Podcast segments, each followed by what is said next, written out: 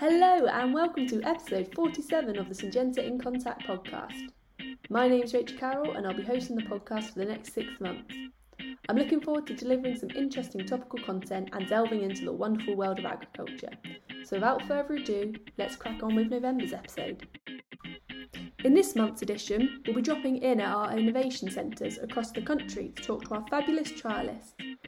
They'll be giving us updates on how their drilling's going, problems they're facing, and the interesting trials planned for their sites. But first, let's hear from Graham Redman, who discusses the changes to agricultural policies and takes a look at the future of basic payment schemes and its replacements, such as the Environmental Land Management Scheme. There's a lot of change about to happen in UK agricultural policy, and here's a summary of it. In the short term, the basic payment scheme will continue, at least for 2021, in all parts of the UK. But we are already seeing divergence in legislation between the devolved regions post Brexit. In England, all greening has been abolished from next year. In Scotland, crop, di- crop diversification, the three crop rule, will not be required but the ecological focus areas will be maintained for 2021. The Welsh Government is currently undecided. In England, 2021 marks the start of the seven year agricultural transition. BPS payments will reduce gradually to nothing by 2028. Support will not disappear as many have been concerned about. The frequently aired views that government is simply walking away from farming are not true, as policy will change but not stop. Indeed, the total amount of money committed to agriculture will remain unchanged until 2024 at least. Such concerns, though, possibly reflect how dependent farming has become on the direct BPS support, which does need to shift. Over the seven year agricultural transition, the link between receiving support and occupying agricultural land will be broken. Once support is delinked, a BPS recipient could double the size of their holding or theoretically stop completely and would still get the same entitlement to the tapering income stream. It effectively gives the claiming business a right to the future support based on what they received in a reference year or years, which may have already passed. Lump sum payments are a possible additional measure from 2022. The future stream of income from delinked payments may be made into one single capitalised sum. It's separate from delinking. It might not be available to everyone but could be used either as a retirement sum or for reinvestment. If it is introduced, it's unlikely to be available to everybody as there wouldn't be enough budget. As direct payments, BPS, are phased out, they will be replaced by payments for public goods, services that agriculture can provide to society that are not delivered by the marketplace. That excludes food production then. This will be delivered primarily through the much publicised Environmental Land Management Scheme, ELM. Many of the objectives are familiar from previous agri environmental schemes, but elements such as climate change, air quality, and hazard protection become greater priorities, such as we haven't seen before. ELM will most probably be based on a three tier model Firstly, a broad and shallow offer available to all farms with a menu of options such as the entry level stewardship scheme had. The second tier will require more management. The focus will be on positive management such as biodiversity, flood management, carbon storage, landscape heritage, and such things. This will be the core of ELM over the long term and will build on the current countryside stewardship scheme. A third tier will aim to get landowners to work in groups to deliver broader or more complex change of land use, including afforestation, peatland restoration, and so on. It looks very much like former agro-environmental schemes, but this one will be bigger and worth much more. Payment rates should be higher as restrictions to only recoup income foregone and cost incurred they've had to abide by in the past will no longer be necessary. There will be a stepping stone set of schemes to transition to the new landscape of support. A new sustainable farming incentive scheme will be available from 2022. Most farmers should be able to enter that. It's expected to cover areas that will be included in ELM, such as soil health and emissions, that are not currently well supported. And a simplified countryside stewardship scheme will be the stepping stone into Tier 2 of ELM. It will be tested under ELM pilots in 2021. Other schemes will start a couple of years after that, which require more complex change of land use. These would form the prototype for Tier 3. Whilst the majority of funding will be channeled through ELM once it's fully launched, there will also be other support streams for England especially in the early years of agricultural transition. These are likely to include the following areas productivity improvements in farming, which may look like the current countryside productivity scheme, possibly a future farming resilience fund. Uh, which will offer advice for farming businesses, especially dealing with the loss of direct payments, and schemes for farming uh, to deliver animal welfare enhancements that go beyond the regulatory baselines that are valued by the public, but not sufficiently that they pay for it through the market. And the producer organisation scheme for horticultural businesses will remain in place as well. We're not expecting a direct replacement for the European Rural Development Programme and the funds that it supported Funding for measures such as forestry, competitiveness, and training are likely to come under the main agricultural support scheme. But new shared prosperity fund will replace the old rural socio-economic development funds such as LEADER and the Growth Fund. Details of schemes have not yet been announced and they could form a further consultation one of these days uh, before long. Cross compliance will become ineffective once BPS is delinked from land, but don't expect a reduction in red tape. Cross compliance mostly is already legislative. However, the way it is enforced and administered will change. Overall, there will be big changes. Those keen to change with the times will enjoy continued benefits of policy support the concept of direct payment just won't last. This means farming systems must alter too. Policy might turn out to be one of the smaller things that changes in the coming decade, but it's one that we can see a bit of right now, so we can prepare for it. We can explore the other changes in coming months as we learn more about them and spend a bit more time on the other devolved regions as well.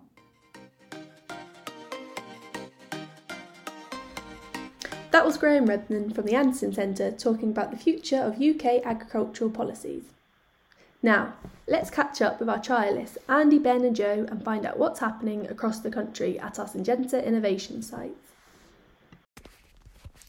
Now then all, how you doing? I'm Andy Cunningham and I am the Northern Trialist for Syngenta and it's probably a good time for me to give you a brief run through all the different trial sites I'll be looking after this coming season.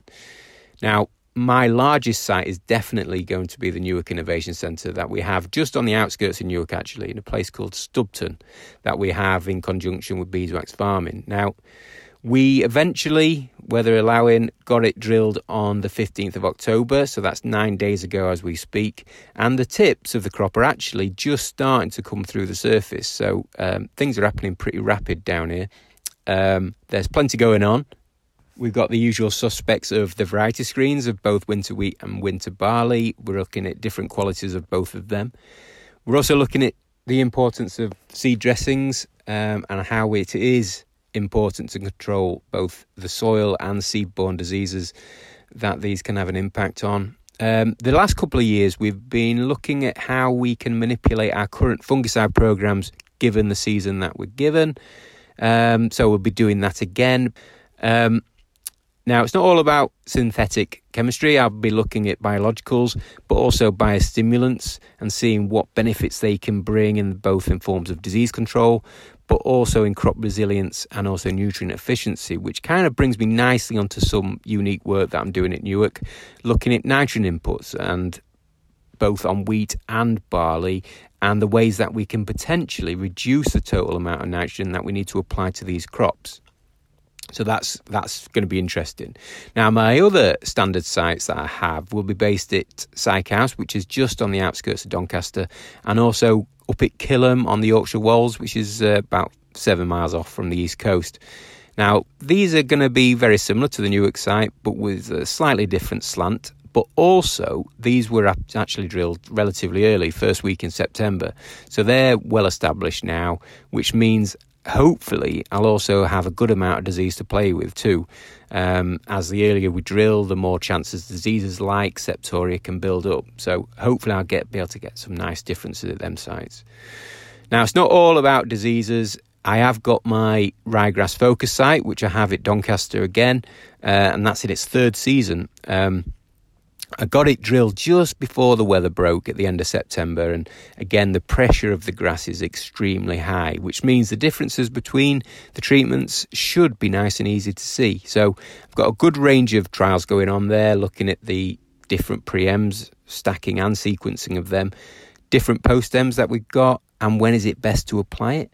I'm looking at herbicide adjuvants and what they actually bring to the party. Can they keep our herbicides in that top layer of tilth, and also can they make them more crop safe?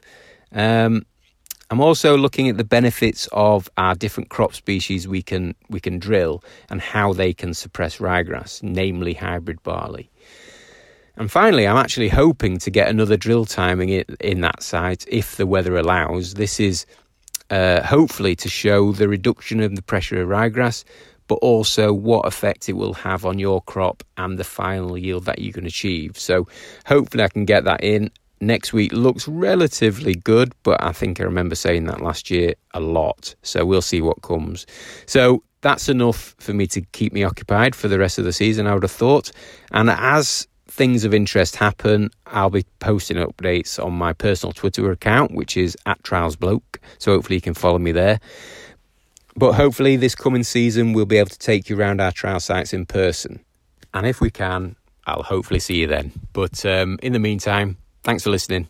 Catch you soon. Ta Bye.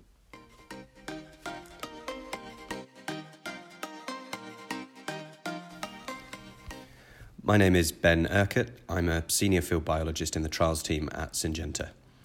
I've nearly 10 years' experience conducting agricultural field trials, and part of my role is looking after the Innovation Centre based at Rougham in East Anglia. Field Technical Manager Georgie Wood and I took over responsibility for the site in 2018. Over the last three years, we've drilled nearly 4,000 small plots, including winter and spring wheat and barley, oilseed rape, linseed, beans, cover crop mixes, and even the odd sunflower. One of our big challenges is to ensure that the site remains interesting and relevant throughout the season, which means we always plan to include a wide variety of trials work, but also try to build in flexibility to adapt with a changing season.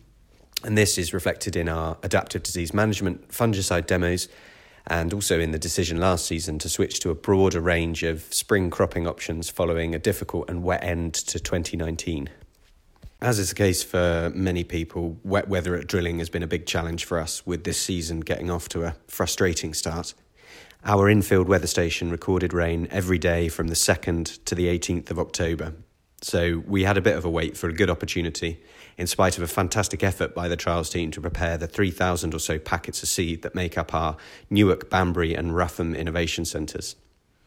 We made the most of two good days on the 19th and 20th of October and managed to drill the bulk of the site at Rougham with just a few timings to follow in the coming weeks, so fingers crossed for good weather. This year, we have a large block of winter barley and winter wheat plots with work looking at BYDV mitigation, biogas, silage, loose smut control, varieties and biostimulants, as well as nitrogen application and fungicide work in the spring. Alongside the small plot work is a larger block looking at different cultivation regimes when establishing barley. Currently, the weather has returned to the on and off rain that's a bit too familiar from 2019, but hopefully, a break in the weather next week will allow us to apply pre emergence herbicides and slug pellets, as well as giving us an opportunity to drill just a few more plots.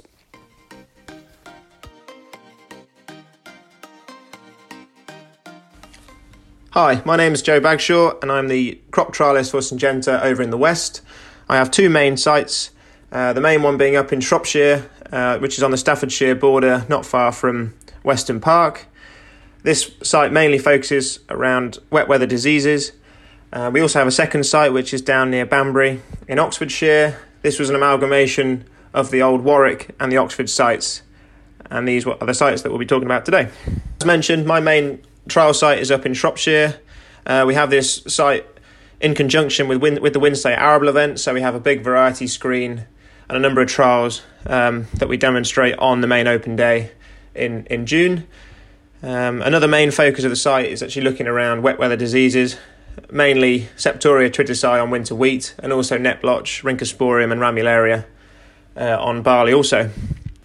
We've also been monitoring aphid numbers at the site. We have had three yellow water traps out in the crop since early September, which we've been sending off weekly to FERA. Uh, the numbers of aphids that we've been catching has been very low. Uh, we have caught the occasional bird cherry oat aphid. Um, so currently the, the virus risk um, is quite low, but we've been using tools like the BYDV Assist app to help us with monitoring the populations and also the timings for applications if needed. With the Shropshire site having nice light sandy soil, we've managed to get on well with the drilling this year. The main drill timing of winter wheat and winter barley was drilled on the 21st of September.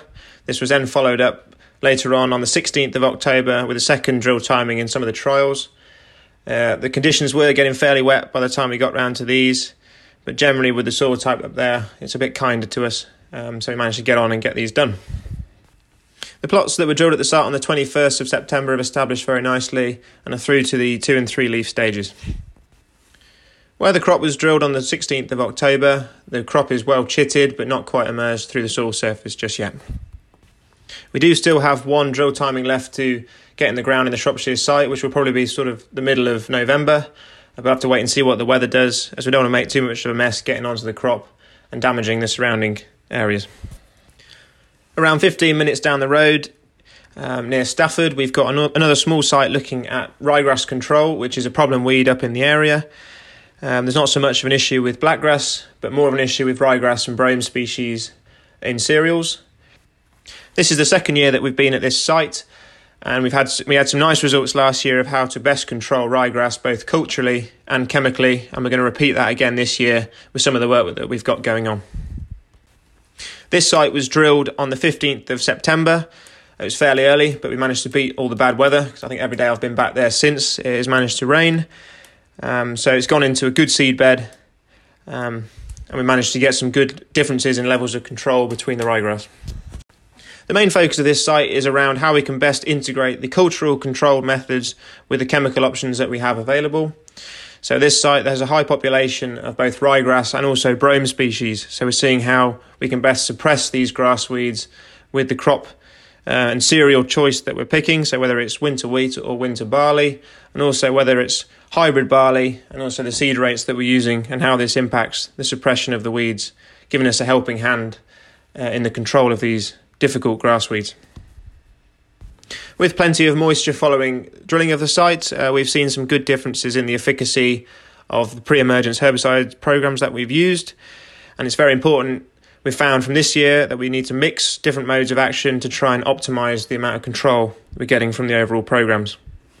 We're also seeing some effects on crop safety, um, so optimizing the timing of your applications of pre emergence herbicides is key to try and reduce the impact on the emerging crop and also to improve your efficacy of the weeds that you're trying to control. If we move slightly further south, we go down to our other site, which is the Banbury Innovation Centre.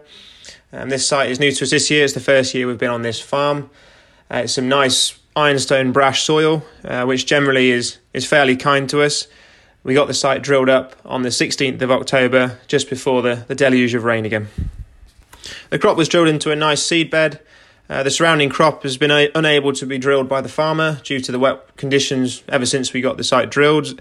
So we just got there in the nick of time. It was also rolled and sprayed up as well, so hopefully gives us a good start um, for the trials this year. There is quite a bit of blackgrass at this site, um, so we wanted to delay the drilling as much as we could to try and reduce this burden later in the year. We've got a number of different trials at this site. We've got a variety screen in both the winter barley and the winter wheat. We'll also be looking at how to best use your hybrid barley, so looking in the future at how you could maybe take a silage cut as well as a grain cut off your off your hybrid barley crop, and also how it fares against hybrid rye for the biogas market. We do have a late drill timing planned for the Banbury site. Um, there has been space left in the crop to, to drill this up, but we'll have to see if it ever dries up so we can get on and get this done. But we'll be looking at comparing different seed treatments with each other and how this impacts um, your plant stand, your disease control, and rooting uh, when the delayed when the drilling is delayed um, into the middle of November. We've also been monitoring aphid numbers at this site as well with the three water traps. And again, as with Shropshire, we've had very little um, caught in the traps currently, um, but we'll continue to monitor this through the autumn and see how the populations change. Some of the challenges that we're facing, uh, mainly the wet weather at the moment. So we're hoping that the crops that we've drilled late um, emerge as they should, and there's good plant stands. Um, generally, the seed rates have been increased where the drill date has been delayed, uh, but we're hoping that establishment pests and diseases um, won't reduce the plant stands in the field. So we'll be monitoring for slug numbers and treating where appropriate. We'll also be continuing to monitor um, the aphid populations in the field with yellow water traps, and we'll continue to send out the updates on these as well. Over the next couple of weeks, we'll continue to monitor the sites. Uh, we've also got some last minute drilling, as I've mentioned, to do um, if we get a chance. Uh, we'll also be putting out updates and any useful information that we get from the sites, we'll be putting onto the website and also out as updates um, if it's applicable. Um, but yeah, thanks for um, listening in today, and hopefully you'll be able to come and see the the sites in the near future or updates that we're putting out. Thanks very much. Thank you for listening to episode 47 of the In Contact podcast. If you have any thoughts or questions in this month's episode, or even ideas for future topics, let us know below. If you've enjoyed this podcast, be sure to follow us on Twitter and Instagram at Syngenta Crops UK, where you can find all the latest technical and community updates. And if that's not enough, you can also find us on YouTube at Syngenta UK TV, where we have a great selection of videos to keep you busy through lockdown 2.0. Thanks for listening, and we'll see you next month for our last podcast of 2020.